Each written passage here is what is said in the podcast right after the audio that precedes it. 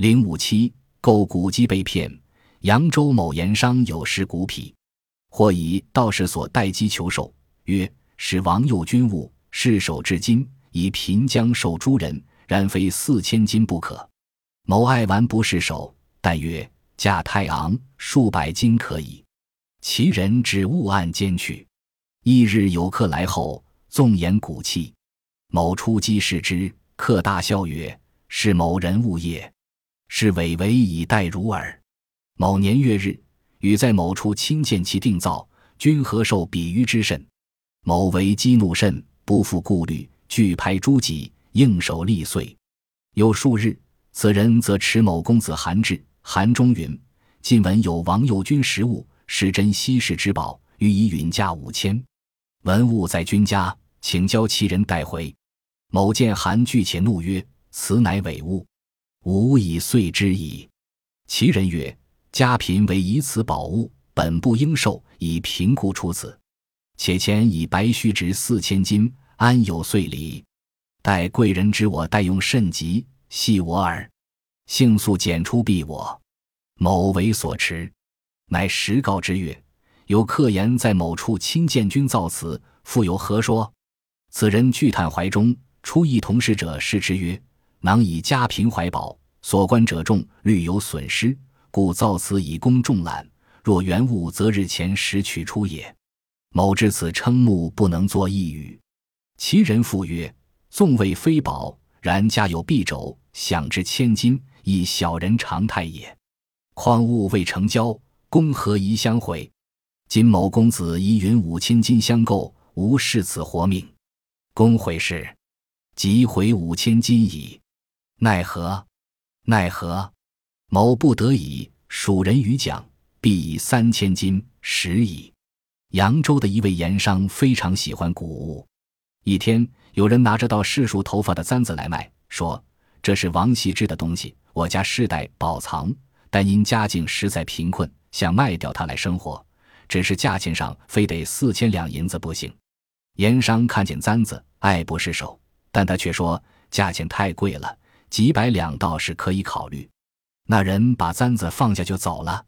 第二天，有位客人来大谈古器，盐商拿出簪子给客人看，客人大笑着说道：“这个簪子是假的。某年某月某日，我曾经亲眼看见有人在一个铺子里定造，您被骗了呀！”盐商极其愤怒，不加考虑就把簪子拍到案几上，簪子被摔得粉碎。又过了几天。那人拿着一位公子的书信，又来到盐商家。信函上说：“听说有人持有王羲之的东西，真是稀世的珍宝呀！我已经答应出价五千买走它。现在这件东西在您的家中，请您交给主人，并给我带回来。”盐商看完书信后非常害怕，但还是很愤怒地说道：“你拿假的簪子来见我，我已经把它摔碎了。”那人说：“我家虽然贫穷，但世代珍藏这件宝物。”本来不应该拿出来卖，只因生活太贫苦，迫不得已才卖的。而且之前我已经说过了，必须要四千两银子才肯卖。您哪有把它打碎的道理？难道您是知道我急用钱，故意戏弄我的吗？请快点把簪子还给我。盐商无奈，只好实话实说。有位客人说亲眼看见你在铺子里定造簪子，你还有什么可说的？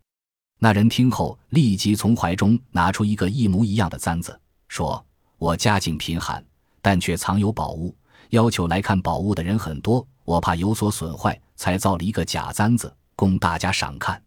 至于真正的宝物，前几天已经拿出来给您。”盐商听后哑口无言。